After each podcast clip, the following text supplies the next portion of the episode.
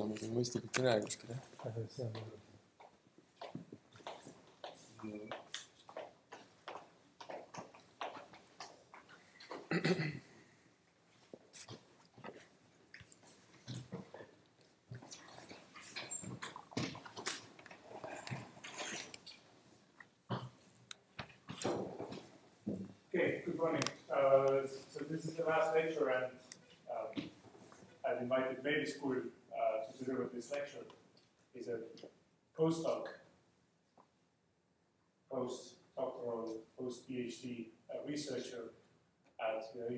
Bristol currently, and uh, picking up the position here in Bristol. And it's about uncertainty. in- I thought that in machine learning, but uh, it's in data mining. no data The floor is yours, please. the data mining course after that uh, machine learning lecture so you, you missed that already um, so good morning uh, my name is Wayne Skuri uh, so I'm today going to talk about uncertainty in data mining uh, one reason being is that I, I just uh, meet uncertainty in my research pretty much every day and uh, I think that's a very important part of data mining uh, to kind of uh, try to deal with uncertainty in your data and in your modeling of the data. Um, so I'm working currently in, in a project in Bristol which is called Sphere. Um, and the reasoning behind that project is that, well, um, there are in the 21st century there are clearly a lot of healthcare challenges up there, particularly because of the uh, increasingly aging population, and uh, so there are big numbers already of uh, elderly people uh, who need some support from the healthcare system, and, the numbers are going up, and, then there are particular uh, long-term health, conditions which need some attention from the healthcare system. Um, so here I've highlighted obesity, diabetes, depression, heart disease, dementia, and there are several others. And it's not necessarily only the elderly; it's, it's also um, young and healthy people who perhaps have had some injury, and then uh, they are recovering from that. Uh, and maybe then they also could uh, be needing some kind of support from the healthcare system. So in the end, there is some technology uh, that needs to be there to kind of fill the gap between the expectations of people and, and the actual uh, healthcare system. Uh, because of the lack of resources that is always there, so the question is whether technology can help us in any way. So in the SPHERE project, which is uh, short for Sensor Platform for Healthcare in Residential Environments, uh, we are looking at uh, equipping uh, houses with sensors and, and many different kinds of sensors. Um, a lot of them are just en- environmental, like temperature and uh, light level and, and so on. Uh, water, electricity consumption, uh, and then there are video and there are wearables on your wrist, uh, and then any other informa- meta information about the household. Um, and of course, there are ethical issues uh, involved, and uh, people need to uh, consent with, with, with all of this, and then they can also give a consent to to some of the uh, get equipped with some of the sensors, but not, for instance, video, because they just don't, don't want to. Um, so, in particular, I'm working in work package which is dealing with data fusion and data mining. And uh, data fusion is, well, you have different kinds of sensors uh, measuring, and then you want to kind of fuse the information together to get some analysis with all sensors included. And some of the key challenges there are uh, in, in our project that we see uh, is that even if we have kind of um, are able to perform the analysis on one household, it's not necessarily working the same way in the other household. And uh, So there are differences that we need to deal with. Also, we want to do activity recognition.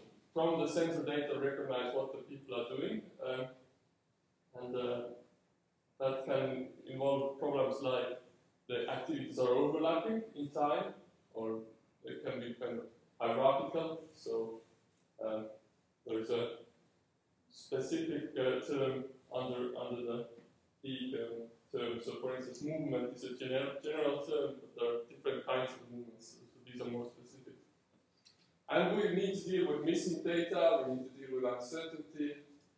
We need to be able to summarize uh, a long period of time in terms of what activities were involved. And uh, we need to support some decision making on top of those, those uh, data. Uh, for instance, um, maybe there are situations where actually uh, some emergency uh, situations we need to um, inform uh, the doctor or, uh, or call 999, which is an emergency number in the UK. Um, or maybe it's uh, just uh, you know, decisions about um, what data to keep, what data to erase, because we just don't have the capabilities of uh, keeping everything. And there are many other possible things involved. Uh, so this lecture is about uncertainty, and um, I have it in this list, so this slide is from another presentation that I made. Um, but then now preparing here, I realized that pretty much all of those things involve uncertainty in some way. Um, so the differences between households, well, we know we have some information about the households, but maybe not the full information. There is some uncertainty there. Um, the activities are overlapping, uh, and we are uncertain about when they start and the end. Missing data is, of course, uh, uncertainty about what the actual data should be, and so on. Um, summarization, there could be several stories to tell from the same amount of time. We're not sure which one is the best one to tell. Uh, decision making is highly based on uh, uncertainty, so in order to make good decisions, we need to know about the uncertainties. So that's why, why I find this really important task, and, and so this lecture is going to be about uncertainty. And uh, we will first just, uh, I'll give a brief introduction about different kinds of uncertainty. Um, not an exhaustive list, but just some. Um, I will just give a, a, provide a method how to deal with uncertainty so that we can actually include it in a relational database. Uh, talk about possible worldview relation. You'll hear about them later. Some algorithms that can be built on top, and then in the end, Gaussian processes. Okay. so, what kind of uncertain data there are? Well, first of all, uncertainty is um, just um, it's caused by our inherent limited way of perceiving the world, basically, and, and uh, uh, so there are, it could be because uh, the equipment that we use to get the data is kind of limited, or or maybe um, the resource to collect and to store and transform the data is, is uh, somehow limited. But uncertainty can be also um, can be inherent. So let's say there is a survey about which presidential candidate you like, and this is not up to date, of course. So let's say it's uh, if it's U.S. then it's Trump and uh, Clinton, and if it's Estonian then there are yet more than It's uncertain who are the candidates. it's uncertain. Yeah, there are candidates of the candidates. Um, so even if you express some opinion in a survey, uh, in a poll, then it's just a kind of your current estimate. It's, it's uh, not kind of ground truth necessarily. If you if you have to um, quantify a percentage somehow in your how confident you are, these are just estimates, and maybe there is not even a ground truth. Um, so I'm in particular interested in sensor data uh, in my project, and, um, so there are of course uncertainties with sensors. So they are measuring uh, different um, properties of the world, uh, and they're used for different purposes. Um, but they're never ideal. So what is an ideal sensor?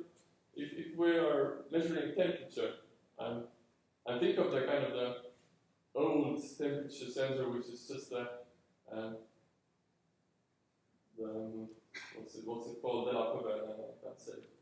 Um, Quicksilver? No. Mercury. sorry. Mercury. Mercury. Uh, okay. So uh, those those silver silverly metal which which uh, measures temperature nicely because it and then uh, ideally this is a linear linear process. So the higher the temperature goes, this is kind of linearly going up. So um, that's the ideal world, and then you can just uh, introduce a linear scale and, and measure the temperature. Um, and so sensitivity here is, is a term which kind of refers to the ratio between the output signal and the measured property. Um, ratio, well, there are units of course, but if you forget about the units, you can come up with some number. Uh, but there are measurement errors uh, for different reasons, and um, so for instance, um, that the ratio can be different from what we expected. So somehow, um, we, the way that thermometer was made, the kind of uh, the tube is too thin, and the, mercury goes out faster than expected, and uh, so uh, so the scale is off, and then you need to rescale. But then once you do the rescaling, it's already fine again. Um, it can be offset, so when you shift it, but we can shift and correct for that, that's fine. If it's worse when it's non-linear, so somehow in certain parts of the scale it's, it's uh, moving faster, then we need to do a nonlinear scale. But that's also possible um, to once we just introduce the lines in a different way. So in that sense, they are not introducing extra, extra uncertainty, perhaps, once we have corrected for them. But there are some sources of errors which we just can't correct for really. And for instance, if, if the temperature changes really fast, we, we can't, uh, it takes time for, for the bar to raise, and so therefore we have an error which we cannot later correct for. And there can be drifts in the data in the way that um, somehow the measurement device, uh, even if the actual environment stays the same, the measurement device somehow is performing worse and worse. Maybe that doesn't happen with thermometers, but with some other sensors it does. And there can be noise, and um, so the measurement device can be dependent on other factors from the environment, not only the temperature, for instance. And then if it's a digital sensor, then there is some sampling rate which is involved, and uh, that can introduce further error. So, all to say there are lots of sources of uncertainty.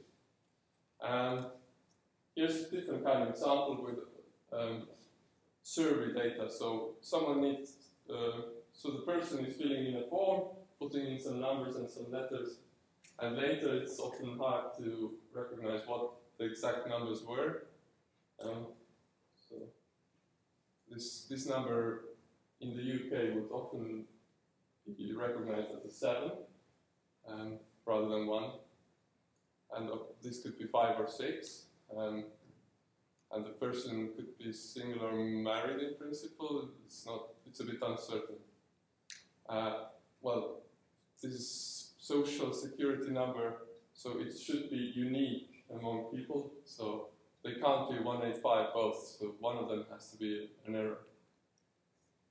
Um, here's another example uh, with cars, car repairs. Um, so somehow the customers have a specific, uh, there's information about customers, uh, how much the repairs have cost and what kind of repairs, where it was, um, and so on. Maybe that's in, if this is the state within the United States, maybe in some fields the value is uh, um, not the actual state, but kind of more broad term, like the east of the United States.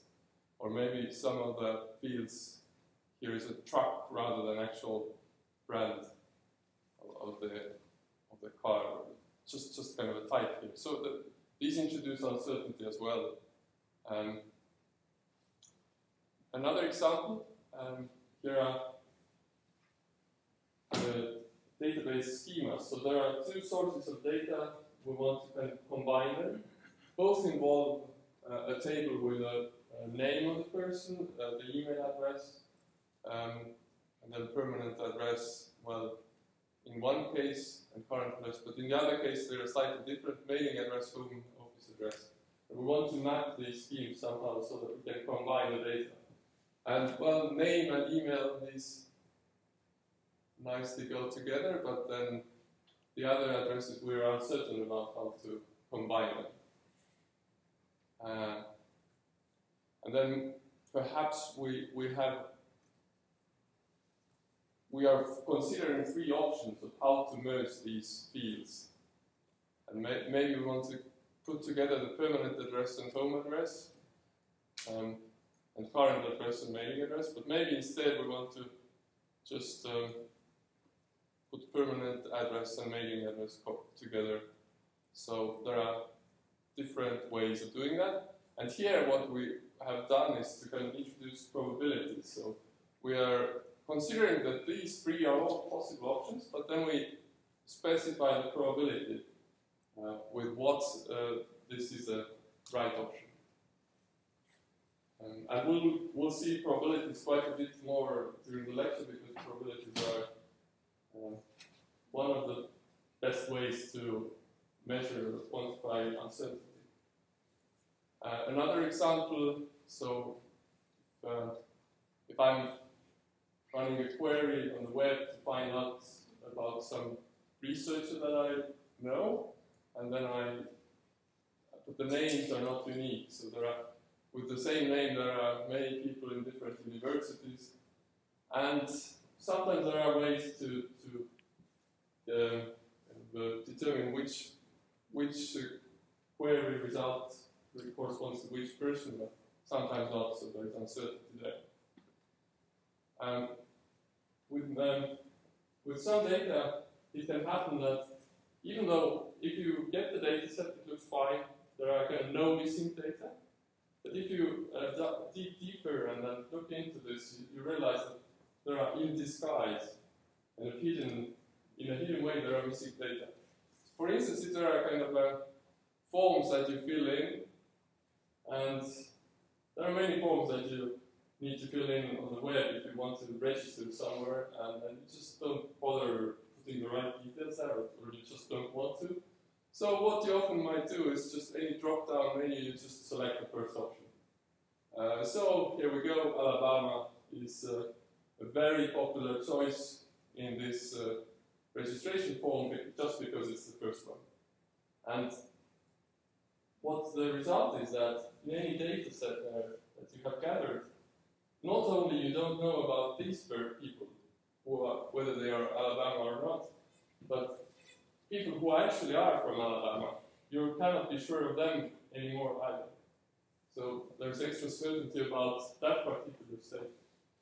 Or if you put in somewhere birth date, well, there are many people with January 1st as their birthday, right? And so the question is how should the data analysis later work? Uh, so there is disguised missing data, and, and um, this introduces uncertainty. Now, one possible way of dealing with missing data is just let's throw it all away. We still maybe have enough of um, data which is not missing, and maybe we can just do all our, our analysis with that data. And that is perfectly fine if you do have a lot of data. But more often than, than not, not, well, you don't have enough. So you better then include that um, data and not throw it away. Um,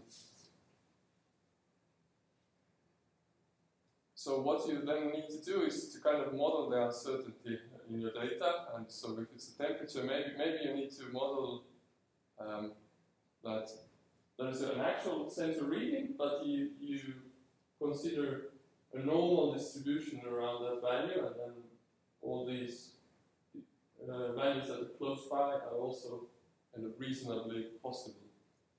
Um, but uh, you can then, even though you are uncertain about the exact value, for some queries it is still fine. So if the measurement says uh, 20 degrees, then you can be almost 100% sure that it is less than 50 degrees. So if your query is give me all the cases where the temperature is below 50, you can easily just give out those ones which are 20 or 10 because you are sure that they're different. But if, if the query is give me all that are less than 21, maybe then you're less sure whether the one that is 20 is actually uh, smaller, and maybe some value which is actually measured 22 might also be smaller than the 21. It's just a measurement error. so there are ways that uncertain data can be used and that uh, can provide uh, then probabilistic answers to, to queries. Um, so, for instance, um, we could estimate the percentage of married voters supporting Obama um, from survey data, or we could estimate the total repair cost, uh, but for instance, in aggregated in a different way. So, so this was more specific, not just all supporters, but some uh, married voters. But uh, there was, you remember, there was this uncertainty about some of the forms, whether it was a married or single person, because of the way it was uh, ticked several times.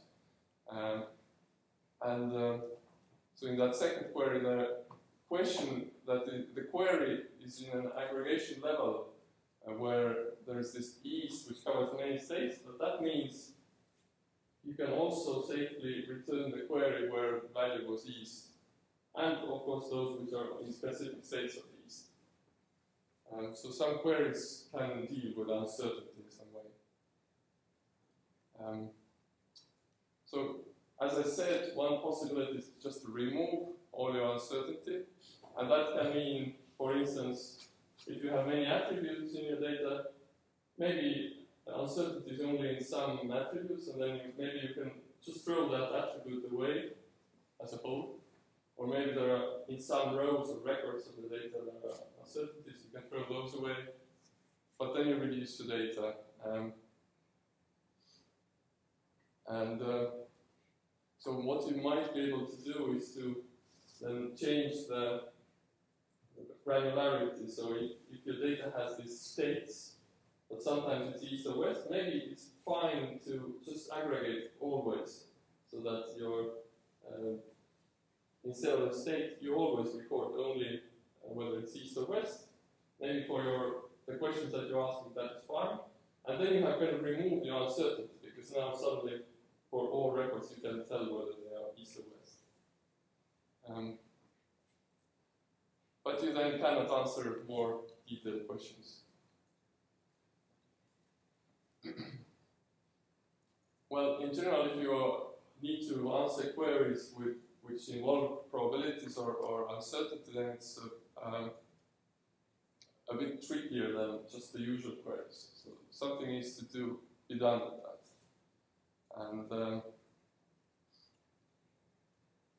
if you if you simplify your uncertain data to certain data, then you're not using the full potential, and, and so often it's useful to, to use these probabilities of uncertainty.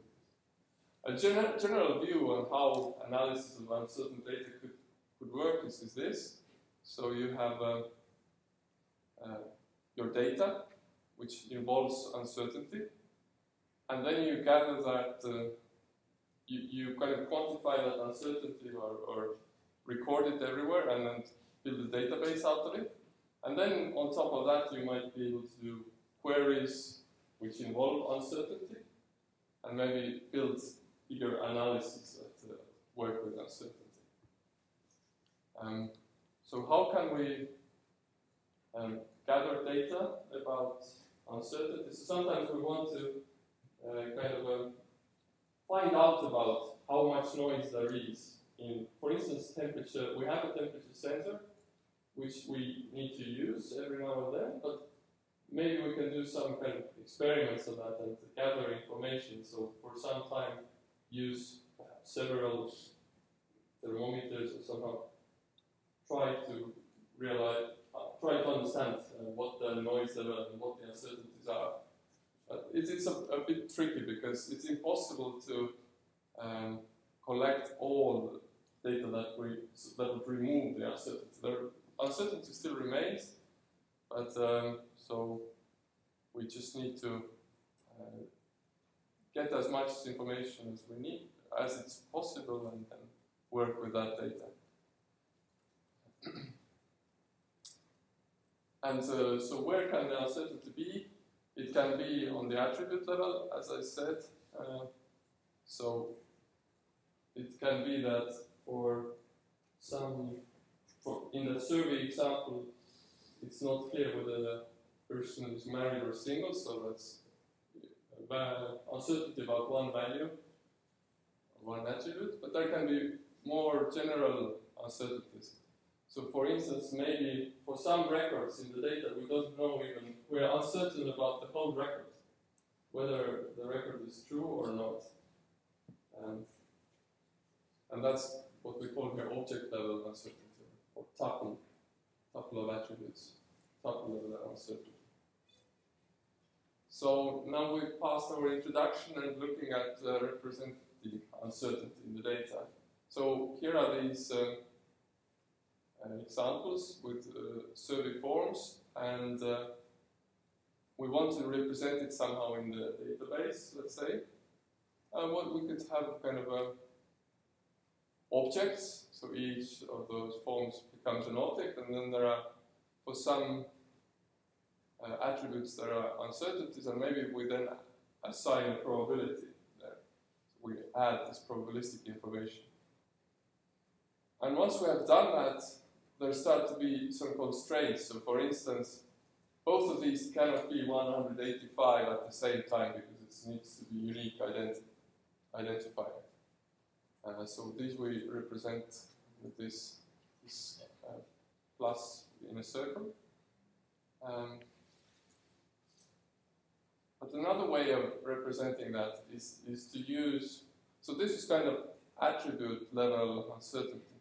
But we can also represent that with a, a record level uncertainty. So instead we could just put that in the database several records. And for each of those records, uh, give that confidence value or percentage. So now we are kind of not confident in the whole uh, there is uncertainty about the whole record. Uh, and in addition, there are some constraints, which are also called generation rules, so that this record 1 and record 2 cannot be in the database at the same time, because Mr. Smith or Mrs. Smith cannot have two different numbers uh, of identity. Um, so th there are these constraints involved now.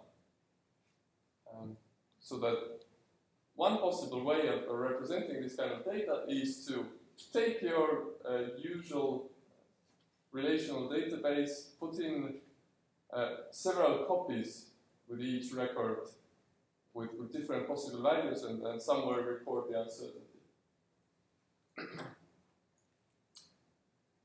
Here is another example of uncertainty. So let's say um, it is um, people moving around uh, with mobile phones in their pockets and we can kind of localize them somehow, but uh, the localization is not precise. And then if we do a query, how many people are in this box, or, or give me all the people who are in this box, well, we cannot be sure about some of them. So this we can be sure about.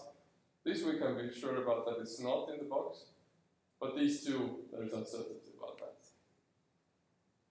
Um, and so in this case, it's a bit trickier. So we, we kind of, it's harder to represent them in, in a relational database because these kind of regions there are, well, even if they're circular, well, we, we need to, in, in principle, there are infinitely many possible locations for that person. So we cannot just add all possible records in the database. So dealing with this kind of uh, uncertainties about continuous attributes a bit, is a bit tricky, and we will talk about that later. Um, so, but uh, there is this kind of correspondence between these probabilistic tables and uncertain objects. So, uh, probabilistic uh,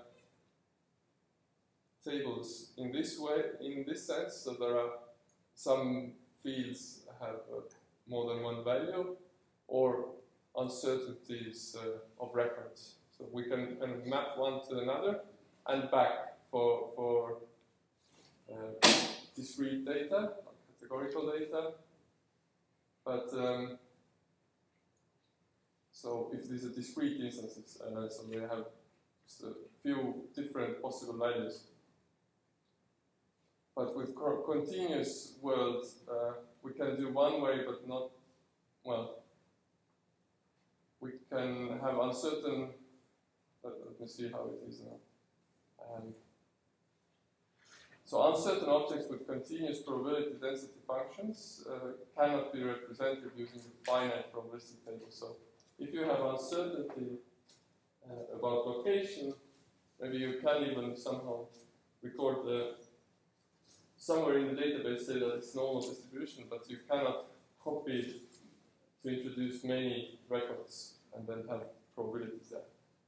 Um, so you cannot, in a continuous case, you cannot do this kind of thing. So if there are, this would be height, for instance, and you have uncertainty about height, well, it's, and you want to have good precision and not just uh, um, 185, 186, and 184, maybe you could have three values in the database, and that's fine. So, but in that case, you're treating height as a discrete variable. You're not considering all real values. Um, okay. Um,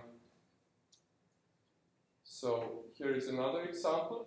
Um, so let's say we have a we have cars uh, measured with speed measured by radars, and then uh, in different locations and at time, particular times, and there is plate number recognition, there is speed, but there is some um, uncertainty about this. For instance, maybe our plate recognition system doesn't work very well. Um, so maybe it was just a bit dusty, this or muddy uh, plate, and we couldn't recognize it well or for some other reasons. reasons. And then maybe we know that uh, locations 2 and 3 are really far apart. So it's no way that the car could have made it in 15 minutes, even in high speed. So then we suddenly know that one of these has to be wrong, T2 or T3. And then we can have this kind of generation rule again. And maybe the same for 4 and 5. And then we might have some uh, confidence levels there which could add up to 1, but maybe they could add up to a smaller value, so maybe all both of those are wrong, for instance, and then these don't add up to 1 anymore. Um, right, so we, we could have that, and uh, we could also now kind of visually represent this. So we, we have these pairs of uh, records which, which cannot be true at the same time, but we, we, we plot them both and then write the probability there. And we then keep in mind that it's possible, they cannot be both there, it's possible that just one of them is there. And so we, we have this figure in mind, but we, we also should um, imagine kind of different possible worlds. So in some possible world, it's this is true and this is not. In another possible world, it's, it's the other way around. And then at the same time, it could be that this and this are true, or it could be that this and this are true, or this and this.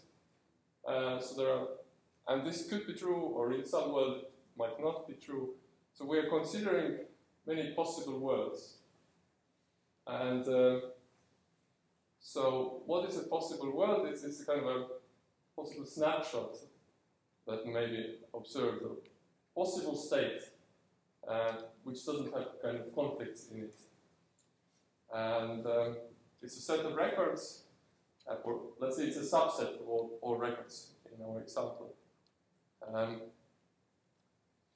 and each generation rule say uh, gives a pair which cannot be at the same time in the same possible world. Um, and then, oh, that was about this uncertain object model. Um, let me see. At, most one instance per object in a possible world. This is what I meant now. Uh, but um, I'm a bit confused. But wow, what what should be meant here? I think is, is that if there are attributes um, where there is uncertainty, there in one possible world there is one value or the other. Um, forward, okay. And then each possible world has some kind of probability as well. So, um, as we see here, so uh, there are these confidence values, and now there are possible many possible worlds. Uh, for instance, one possible world is that first record, second record, sixth and fourth are, are in the database. The others are not there. And then we can do some maths about what's the probability of that happening. And that is just a product of, of all these probabilities. And, um, well, there's another way of seeing that. Once you've done this, you can see in which possible worlds uh, the first record is included. So these are first four. And yes, if, if you add these up, you get also 0.4, so that this all works. Um, can I ask? So it's it's all about uncertainty. yes. Uh, you say that the value is uncertain, but there are some mutual exclusivity. How certain can you be about that? Because your example of car can't be in the two locations is a very artificial rule. You could have bank robbers getting into that camera with that number plate, so it's uncertain actually, Mhm. the mutual exclusivity. Mhm, So who, who makes these rules? Um, and then, of course, you would get into some kind of combinatorial explosion. mhm, mhm, mhm. Uh, yes, well, uh, right away I I don't see a, a way of making this work in, in, this particular setting, but of course there are other settings uh, to deal with uncertainty. So, um, so in, in a moment we'll see about uh, uh, graphical models.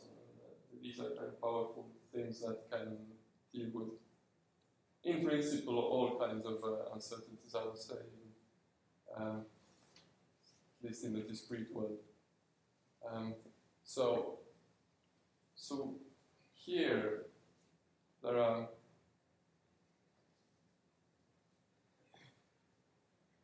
or actually, actually this can this is exactly this. So this can do it, do it if I, I understand now correctly. Yeah, yeah, yeah. Uh, so. Um,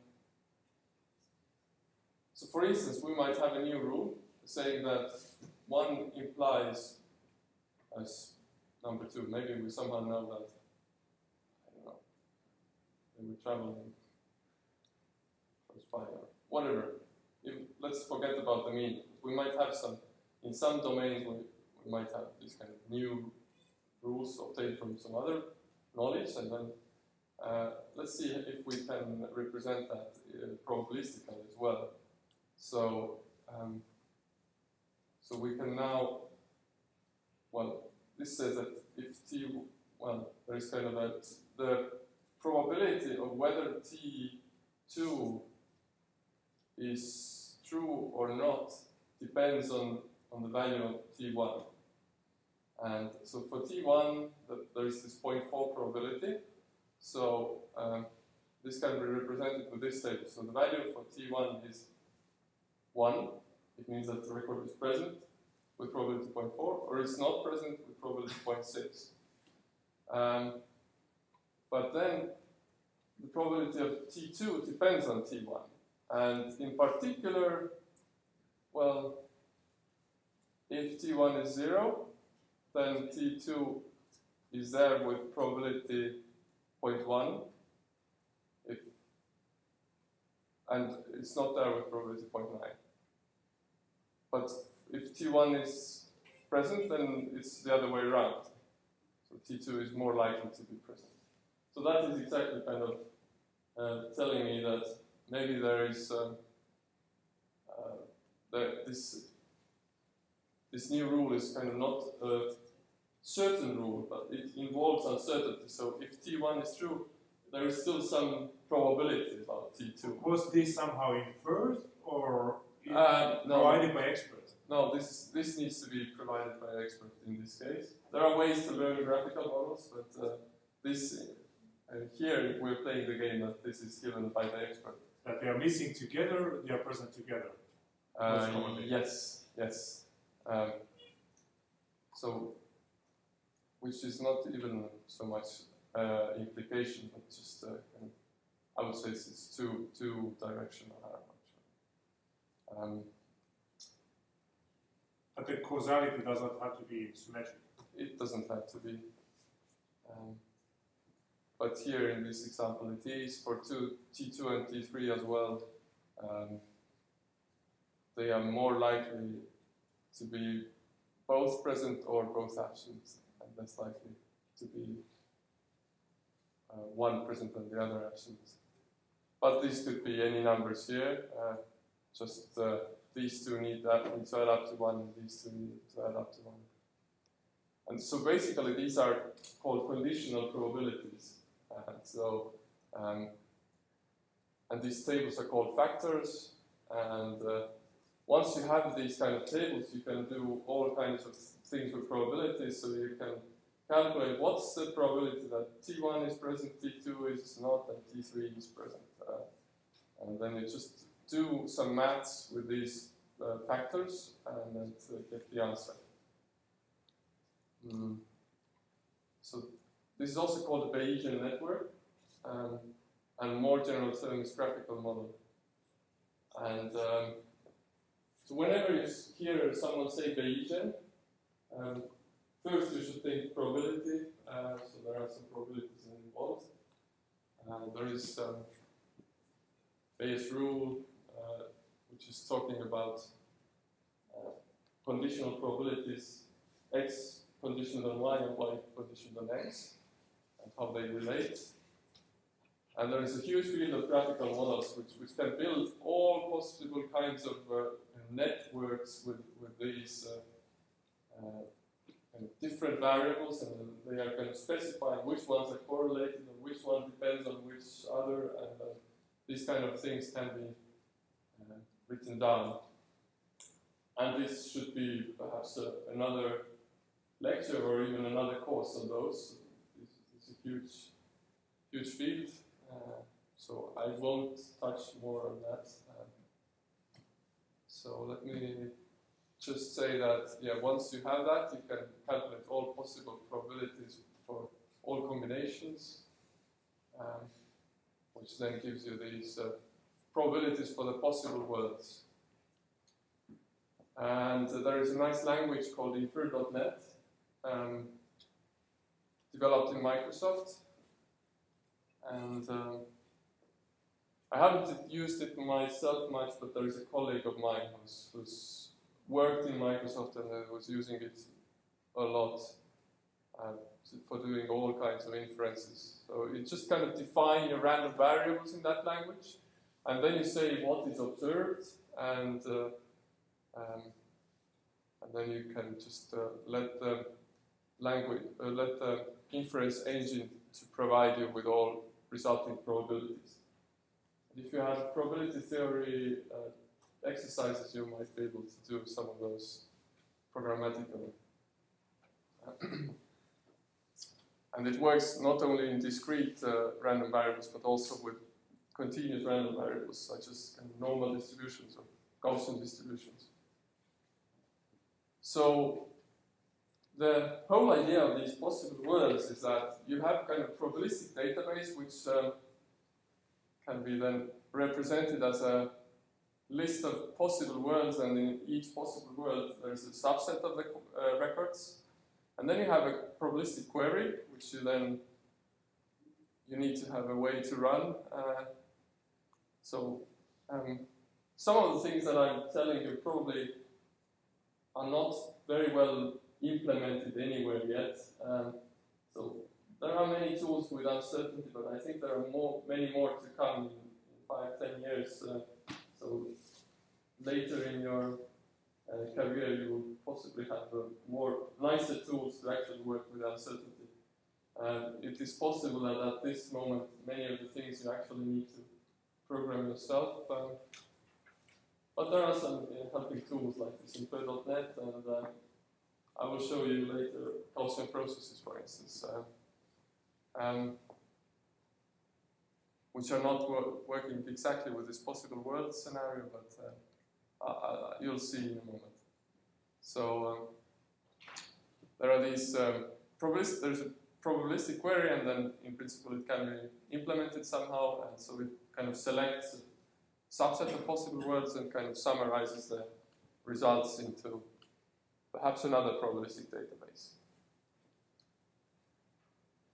Okay, um, next I'm going to specify a particular uh, concept which is U, uh, U relation.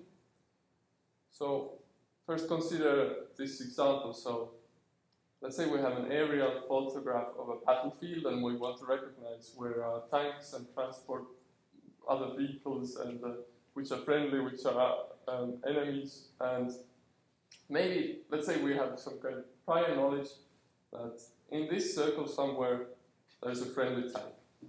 And in this circle there is a friendly transport, and in this one there's an enemy tank. And then uh, that's all we know. And then we suddenly see that there is one vehicle here, another here, another here, another here, and we need to figure out which of them are friendly and uh, which of them are uh, tanks of transport. Um, so here, this is easy. It's only one vehicle here, and this must be the friendly tank. Here, uh, we have uncertainty because we don't know which of them is which now. And, and that one we just don't know the identity of, so we just know that it's some vehicle, but we don't know what it is. And that could be represented like this. Uh, so we have four vehicles, um, we have IDs, um, and let's say um,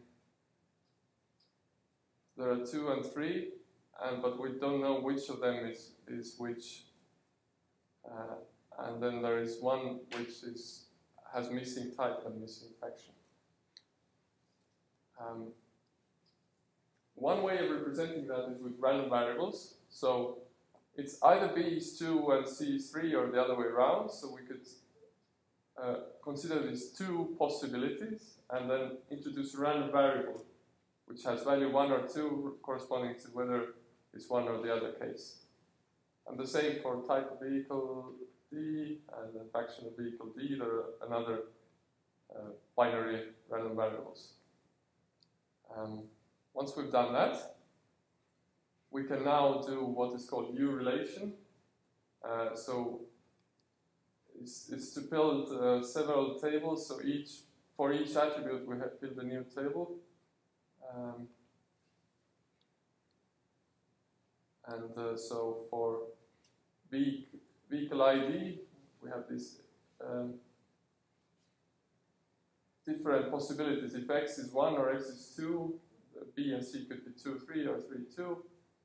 And here for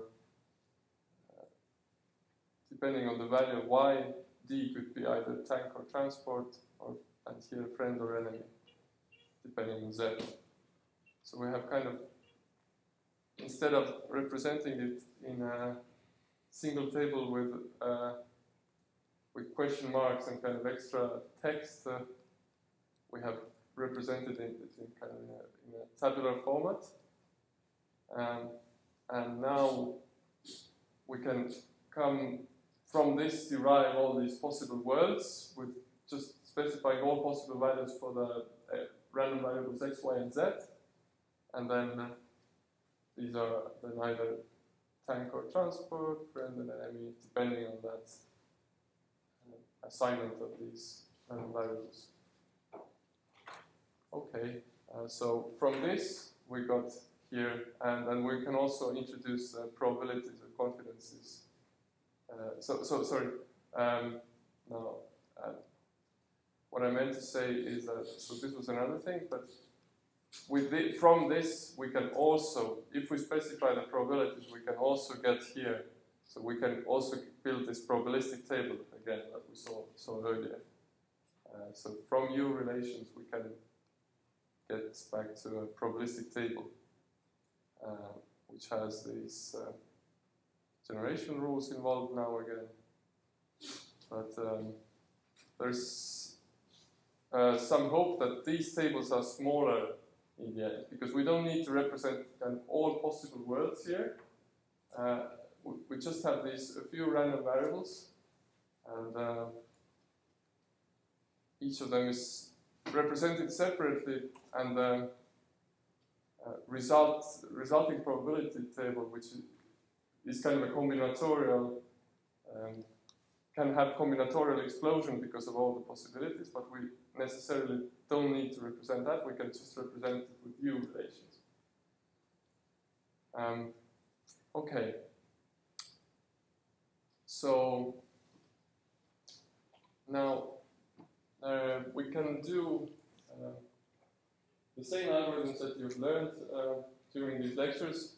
Quite a few of them you can kind of make to work with uncertainty in one way or another. So let's see how that can be. Uh, so uh, in particular, let's see about a priori KNN K means. Um, so let's consider this frequent item set setting. So we have a database of transactions, but now each transaction has items, but the items are there with some probability. So we're not sure whether I don't know whether one person bought uh, a particular item or not. Well, maybe it's not a good example because there we probably usually are sure, but there are uh, some other examples uh, where you, you might have some uncertainty about uh, your items being in the item set or, or in the transaction.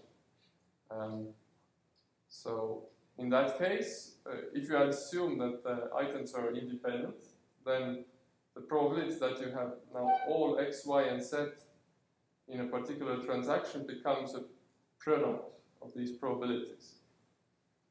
Um, and so in a probabilistic transaction database, an item set is frequent. Uh, if instead of support, we can now talk about expected supports, um, which is which means just kind of on average, if we, we consider these probabilities, on average, this is how how big proportion of the um, of the records are expected to have, or, or the transactions are expected to have that item set. Uh, and then, so if you specify a threshold, uh, and you have some particular size of the database, D, so then you want to find all item sets that have expected support, uh, at least proportion rho of all queries all records, sorry. And there are methods to make this work. Uh, note that um, enumerating all possible words is, can be computationally infeasible. So you might just have too many combinations and uh, uh, you just can't do that. And so what you might do is to assume that the transactions are independent and then you can efficiently calculate the support, expected support. Uh, and the nice thing is that this uh, anti-monotonicity still holds, so that if, if some item set is infrequent, uh, then every superset of it is also infrequent. So we can still do kind of a priori uh, algorithm um, and so there is kind of extended version of a priori for working with uncertainty, that's called U a priori. Um, let's take classification now. Uh, so let's say we do one nearest neighbor classification. So that's the method where you, uh, for a given test instance, in order to classify this, you just take your training data and see which of the training instances was closest to this uh, uh, point, and look at the class of that instance, and then predict that same class for this test instance. Uh, and then, in order to do that, you need to be able to calculate distances because you want to see which one is closest. Uh, but what if, uh, so in this setting, let's say y is closer, but what if we have some uncertainties about the locations? Uh, so y, let's say, could be anywhere here, z could be anywhere there, x could be anywhere in this circle. And maybe now we suddenly start to look at y and x are, we are certain that these are uh, at some distance from each other, whereas x and z might be actually very close. So now we suddenly need to define a distance measure uh, between kind of uncertain locations. Um, and well, if we have these uncertainties, we really want to take these into account. And it, according, yeah, across different dimensions, the uncertainties might be different. So x directional and y directional uncertainties are here different. Um, so mm, possibly you've heard about fuzzy clustering. That is also has something about uncertainty, but but in there points are always certain. So if you start fuzzy clustering, you know where your data points are.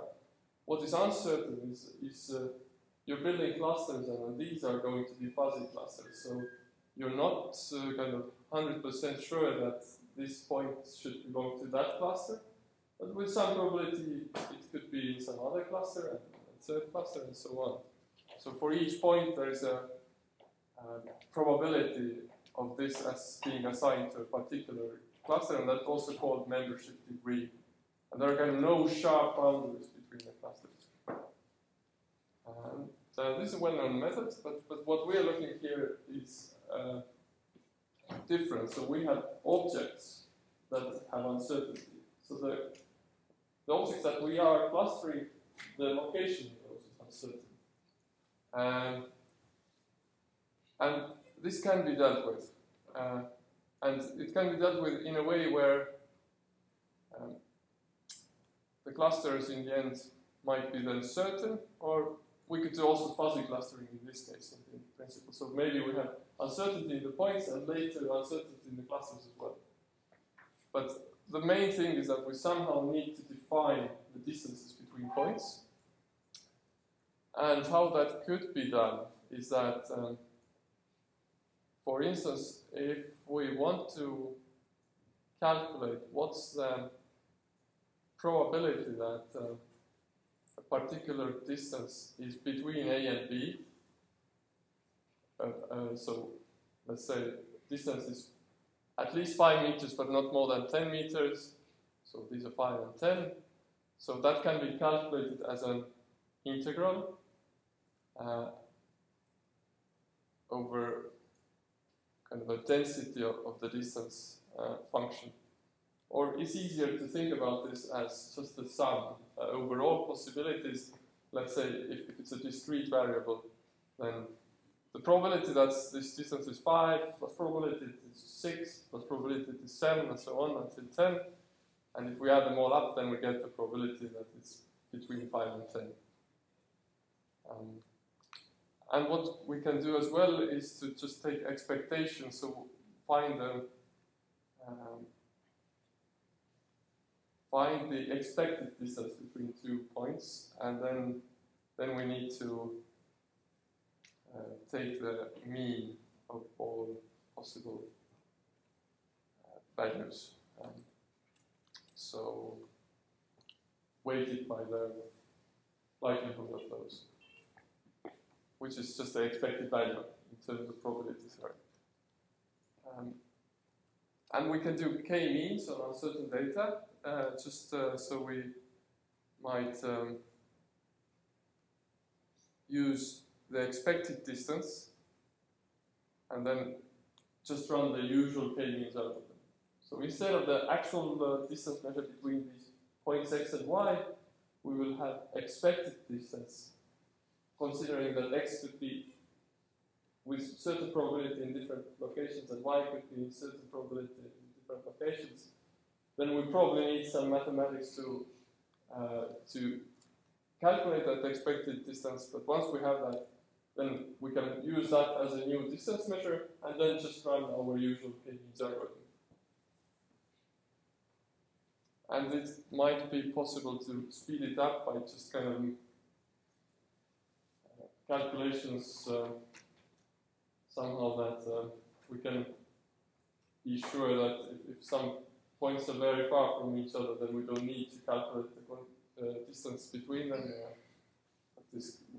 So we can avoid some distance calculation basically uh, if we are doing it uh, smartly but that's that's a bit harder than to implement. And uh, so, in the final part uh, of this lecture, I would like to talk about Gaussian processes. Um, and um, so, what Gaussian processes are working on are continuous attributes. So, with uh, discrete attributes, it was kind of easy to come up with just all possible worlds and, and then almost sometimes exhaustively do that. Uh, but with continuous, that is no way possible. So there are continuum of possible values. So what can we do then? Um, and uh, what we need to do something uh, is we need to be able to represent somehow the probability distribution function called PDF, or, or short for PDF. Um, so, so for instance, a well-known PDF is, is normal distribution or Gaussian distribution. Um, and uh, for instance, we might have a thermometer and the center reading is 10, and then we might have a probability distribution around that value 10. So it might be a normal distribution with mean 10 and then perhaps standard deviation 1. Uh, and that's a particular uh, curve, PDF. Um, and um, if we want to still represent these things in a relational database, maybe we, we need to write something like Gaussian mean variance uh, in the database. Uh, or this is another distribution uniform distribution in a circle with particular center, particular radius. Um, so we might be able to do that for all attributes somehow. Um, but uh, the question is, well, maybe the distributions are not so nice, uh, Gaussians, and, uh, then we can't represent them this way.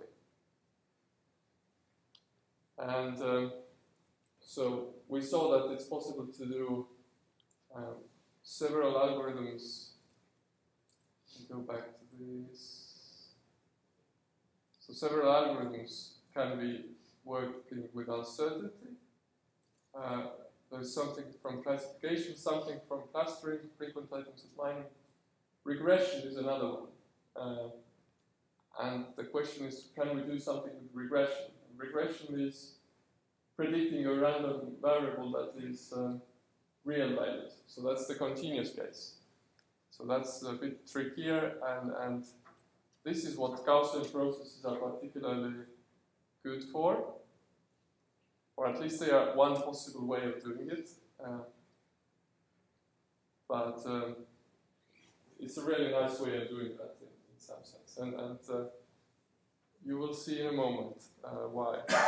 So um, the rest of the lecture I'm going to talk about Gaussian processes.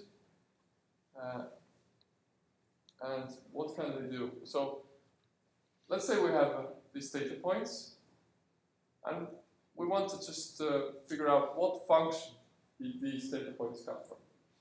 what kind of curve should we put through those red points? And there are so few points that, well, there are so many ways of putting a curve through these that we really don't know. Um, but another question we might have is that in a particular location, let's say here, we want to figure out what, what the likely value for this uh, function in this point is. And, well, maybe because the function should go somewhere around here and somewhere around there, maybe it's reasonable to think that it is somewhere here, but we have still very big uncertainty about where exactly, because it's clearly not a linear function. So, uh, but if it's quite smooth, then it's somewhere around here, but there is still clearly a lot of uncertainty in it. So in that sense, we don't know. Now, Gaussian processes uh, are a family of functions, really, really family of functions. And uh, and a kind of a methods of reasoning on, on top of that. And uh, so, what kind of questions can Gaussian processes answer? So, some of them are here. So, given some data points, and consider many possible functions. So, what Gaussian processes can tell you is that which of those functions is more likely, and which of those functions is less likely, and which of them particularly is most likely. Um, under some assumptions, of course, but uh, these are pretty simple and nice assumptions. And um, also, what it can do is, is just uh, give you some examples about what could be uh, the functions. So it can give you several uh, different functions which all are kind of reasonable, to, reasonably nicely going through these points and they are all possible. So it's kind of a way to show uh, show you many possible worlds, as many as you want. It, it can just you can kind of sample from that distribution that the Gaussian process is fine. And you can also say uh, things with confidence. So you can say how confident uh, the Gaussian processes are that uh, the function goes through this particular uh, region. Uh, so the points are here.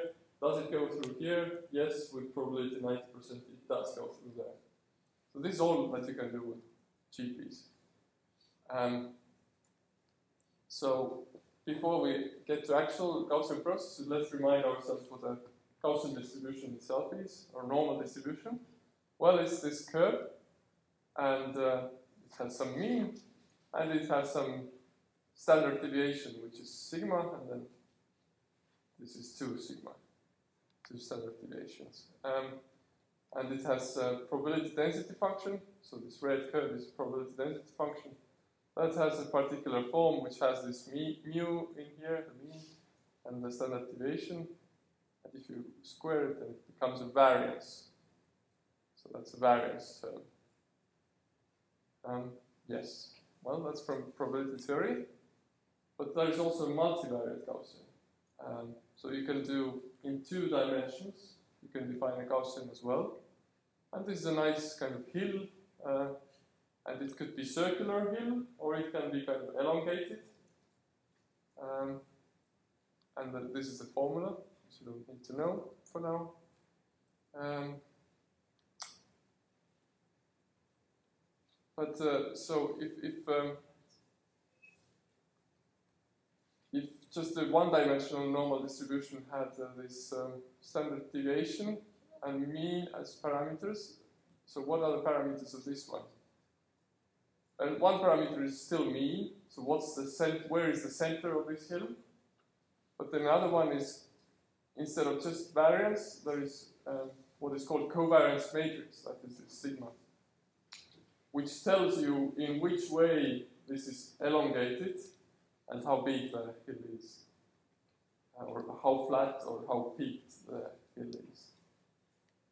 Um, and this is covariance matrix, sigma. So in two-dimensional cases, two by two matrix, and if, if you go to bigger dimensions, then it's a, a bigger matrix. Um, in particular, so if you have this matrix, if you have 1, 1 and 0, 0, then it is a circular one with, without elongation. But if there are some uh, higher or lower values here, then it becomes elongated. Um, okay, now let's look at an elongated Gaussian. Uh, so the blacks, oval, black ovals are, are these kind of representing the, the hill. And now, as from usual normal distribution, you can sample and get a real value. From two-dimensional Gaussian, you can sample and get a pair of values. So these are these points, all those uh, purple points. And then in particular, I have brought out three points here. And uh, so they have one coordinate and another coordinate. And um, let me call them fx1 and fx2. And uh, then I can draw this kind of cloud of things. So let me put x1 here and x2 here.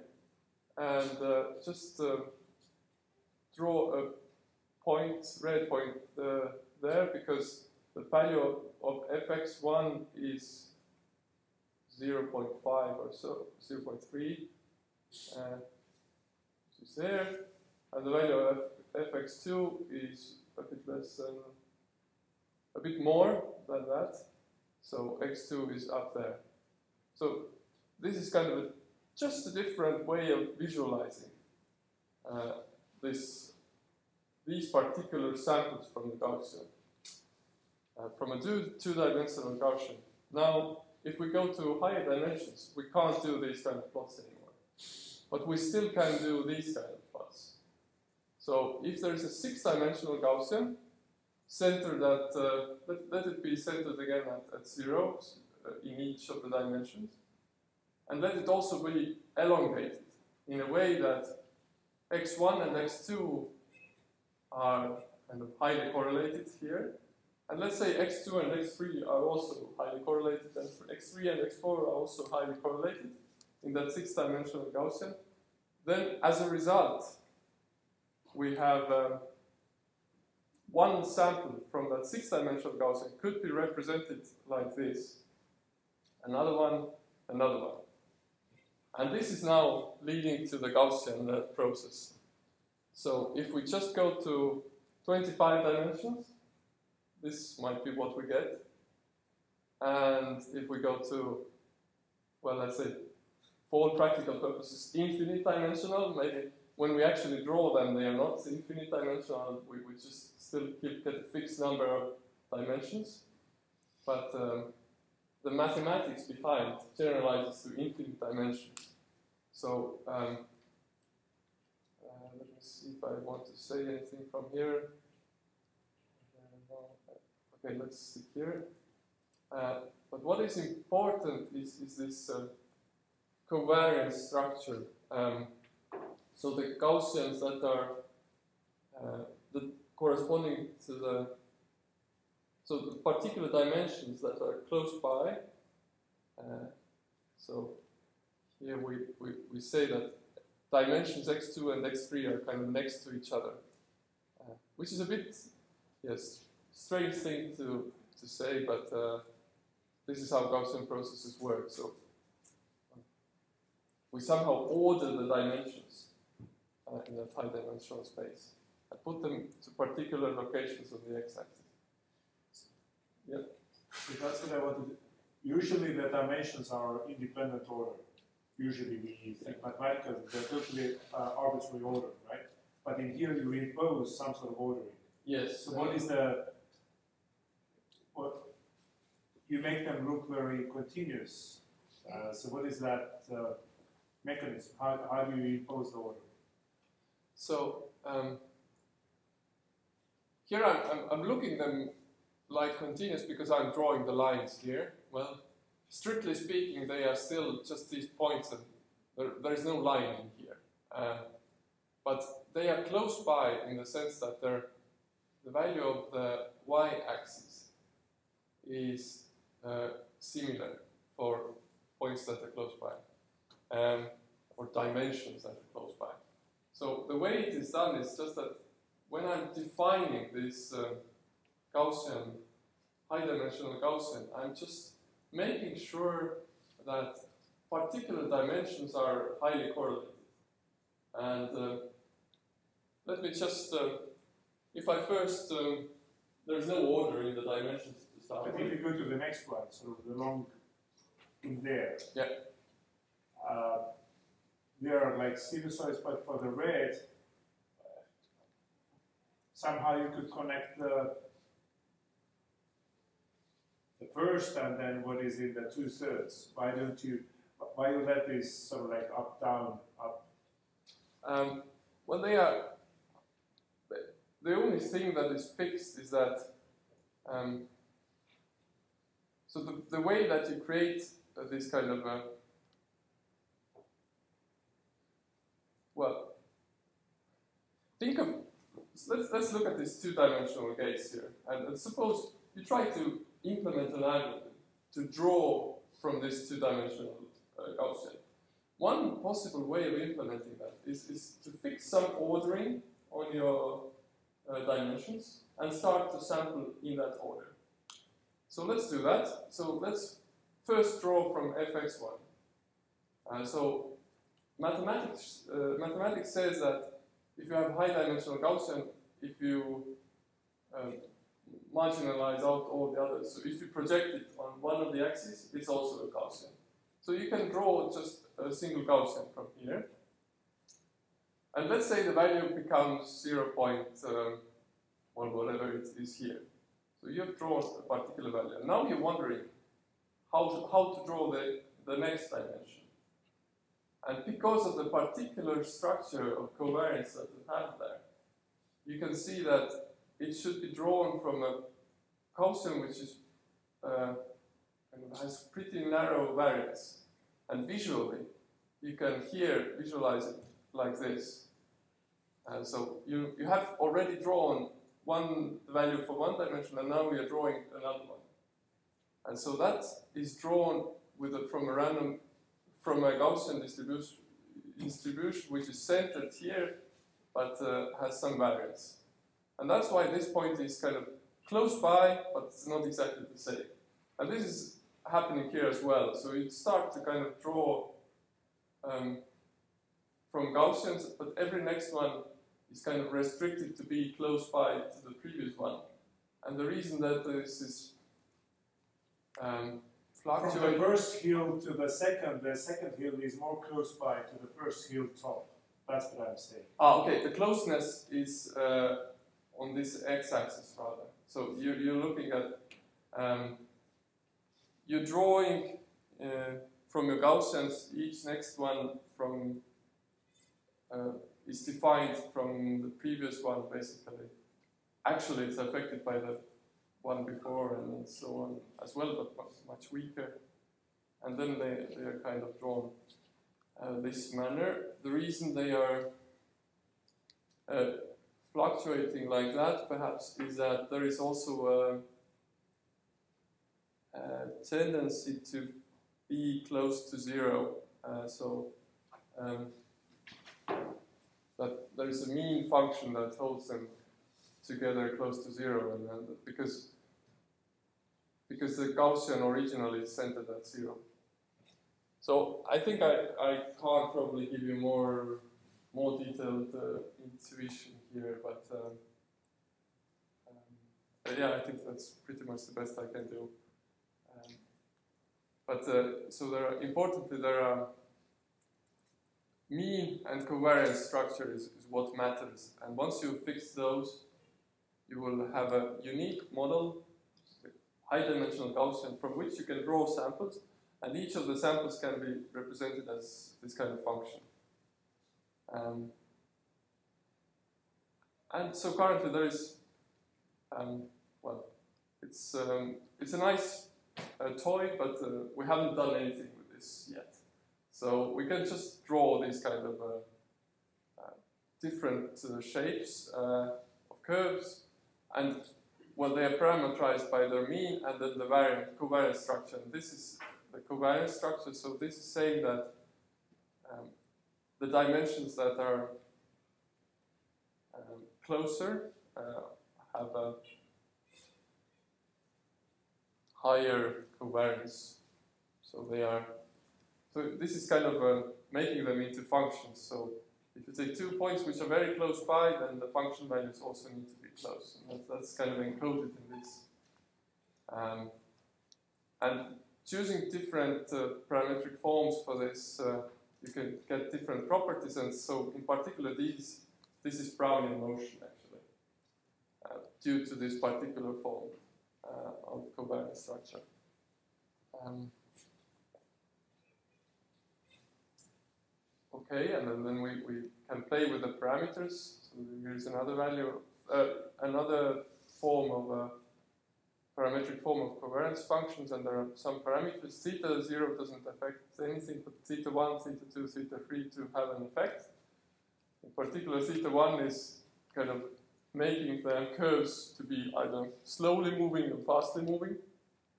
And then there are uh, other things uh, like um, theta 2 makes them um, change in a different range, range so they can be further away. And theta 3 is introducing some uh, slopes to these curves, I believe. Um, and interestingly, so this is all kind of in one dimension. So we have one dimensional curve. Uh, so one uh, function has a single uh, attribute, but you can go to higher dimensions with all this. And all everything remains the same. The only thing that you need to specify is the mean function, and then this covariance structure, which is uh, kind of specifying that if you have two points, how close uh, should the values be, depending on how far they are. And that's called the kernel function. Um, so in particular, so let's say blue is one sample from the Gauss, uh, Gaussian process, and then then we have another sample which has a different shape, and we can sample as, as many as we like.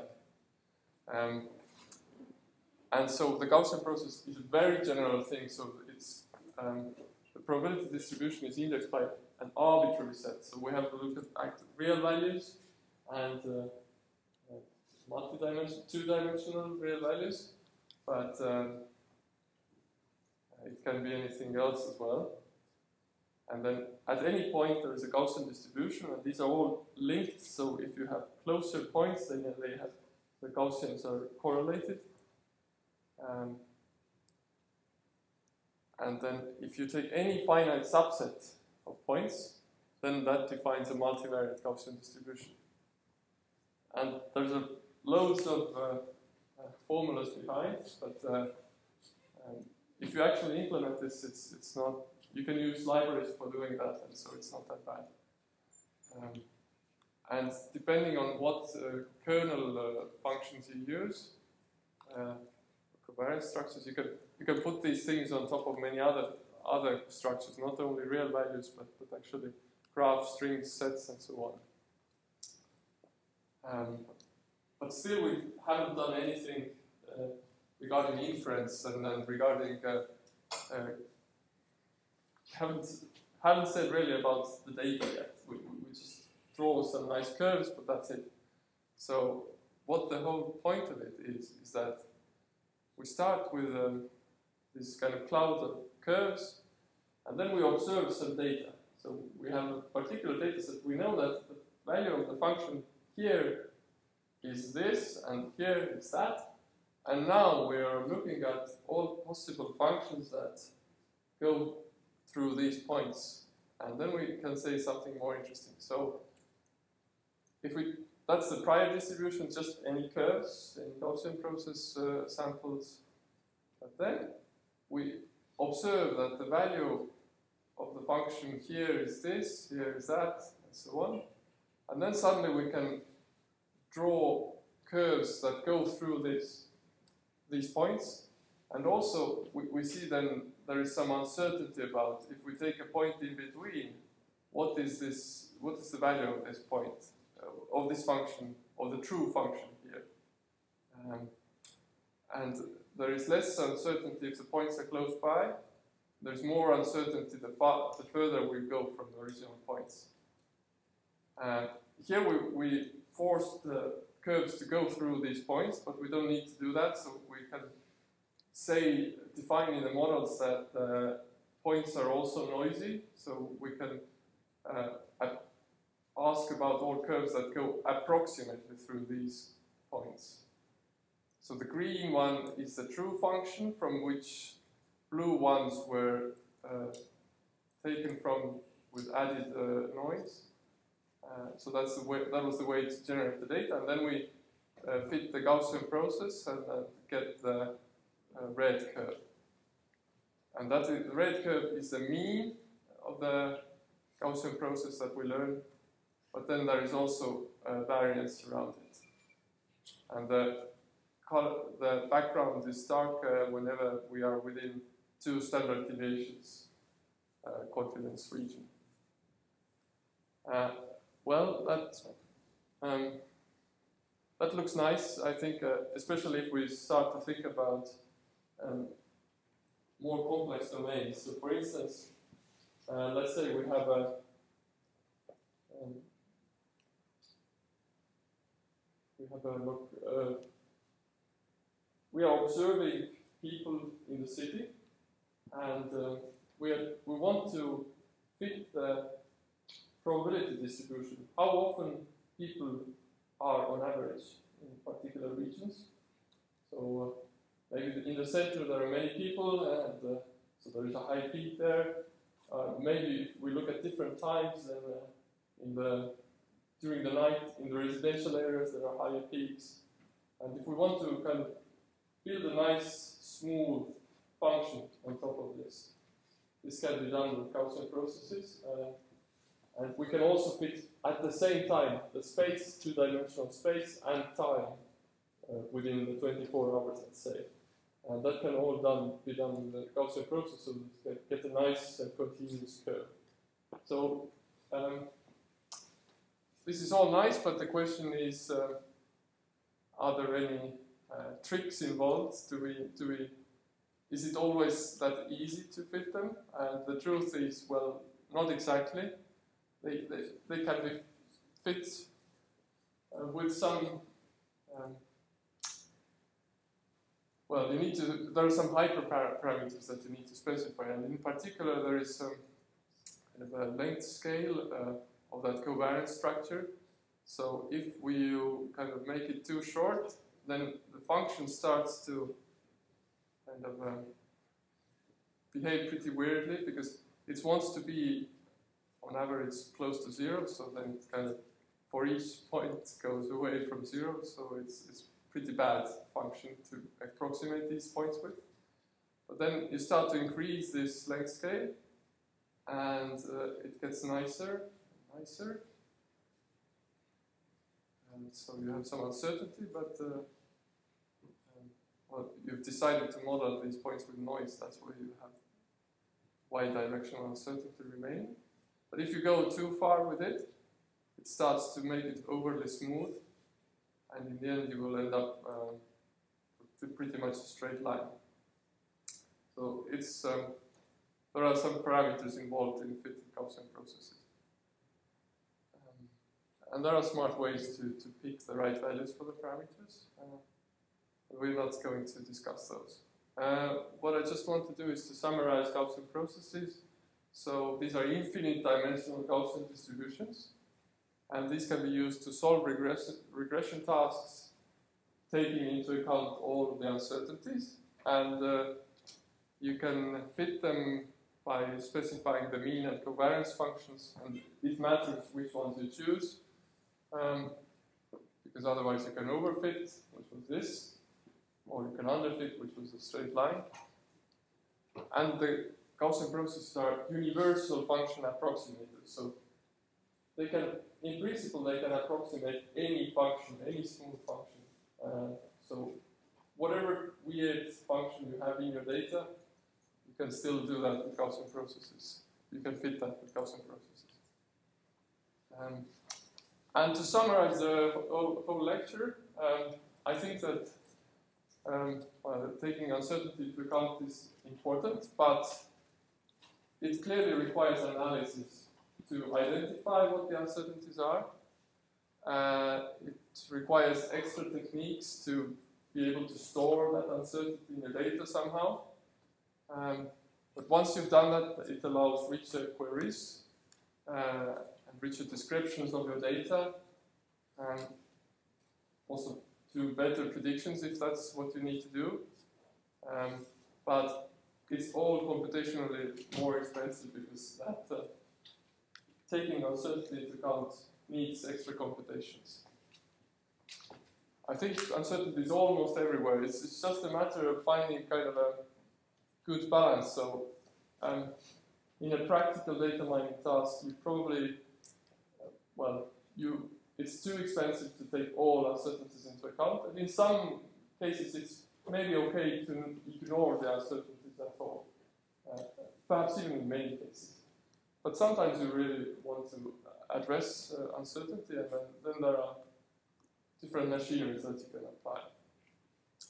And uh, I have touched here only a few machineries, uh, there are many more. So that's it, thank you. Um, I'm happy to uh, supervise any theses if you are interested. Um, and this is, these are the topics that we covered. So thank you. Questions?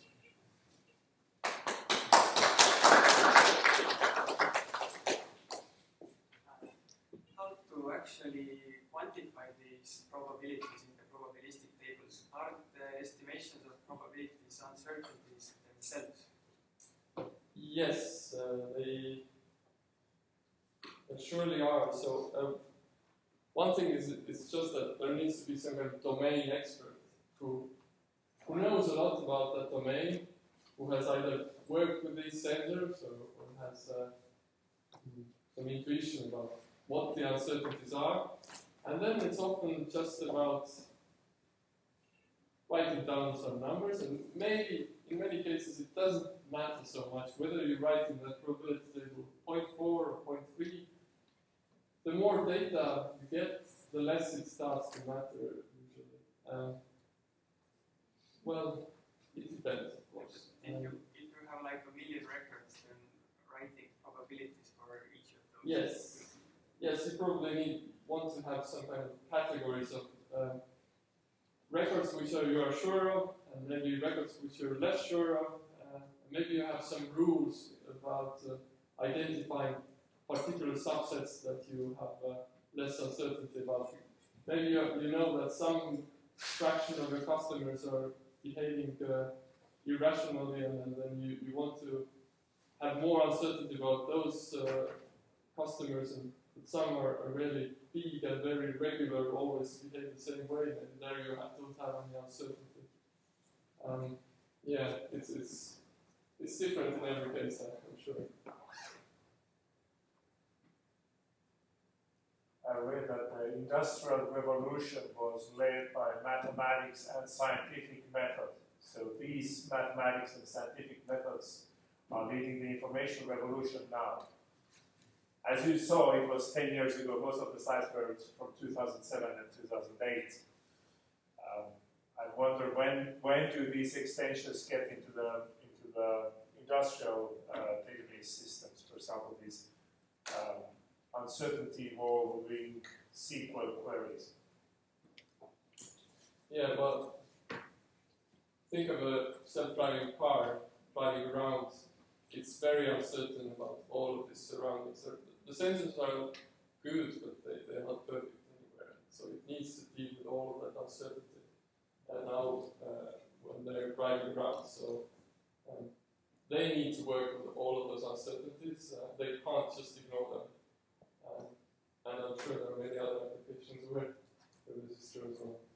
It's scary that first uh, there was this prediction that maybe the big lorries, the big trucks, will go driverless first. Imagine them doing stupid things on the road, uh, running over your sedan cars. Okay, um, so I, I think we can wrap up uh, this lecture and, and uh, all the lectures of this course. Next week we will have the poster session. I think we have to have that in the 405. Um, there was a exam request actually for scope of the auditorium, but we can't have the poster session in here. So uh, I think we will have it in 405 next next week. And I hope that your projects are getting close to finishing. Uh, make sure to leave about two days for printing and, and last polishing of the posters. And uh, yeah, and and uh, the exam. So exam for exam, you, you have uh, you can take one A4 sheet, uh, one side of that, and you can write anything on top of that, and you can use that cheat sheet uh, in the exam. So write out maybe the Bayes formula or something like that, just to be uh, sure that you have some basic uh, background there. Um, that's it.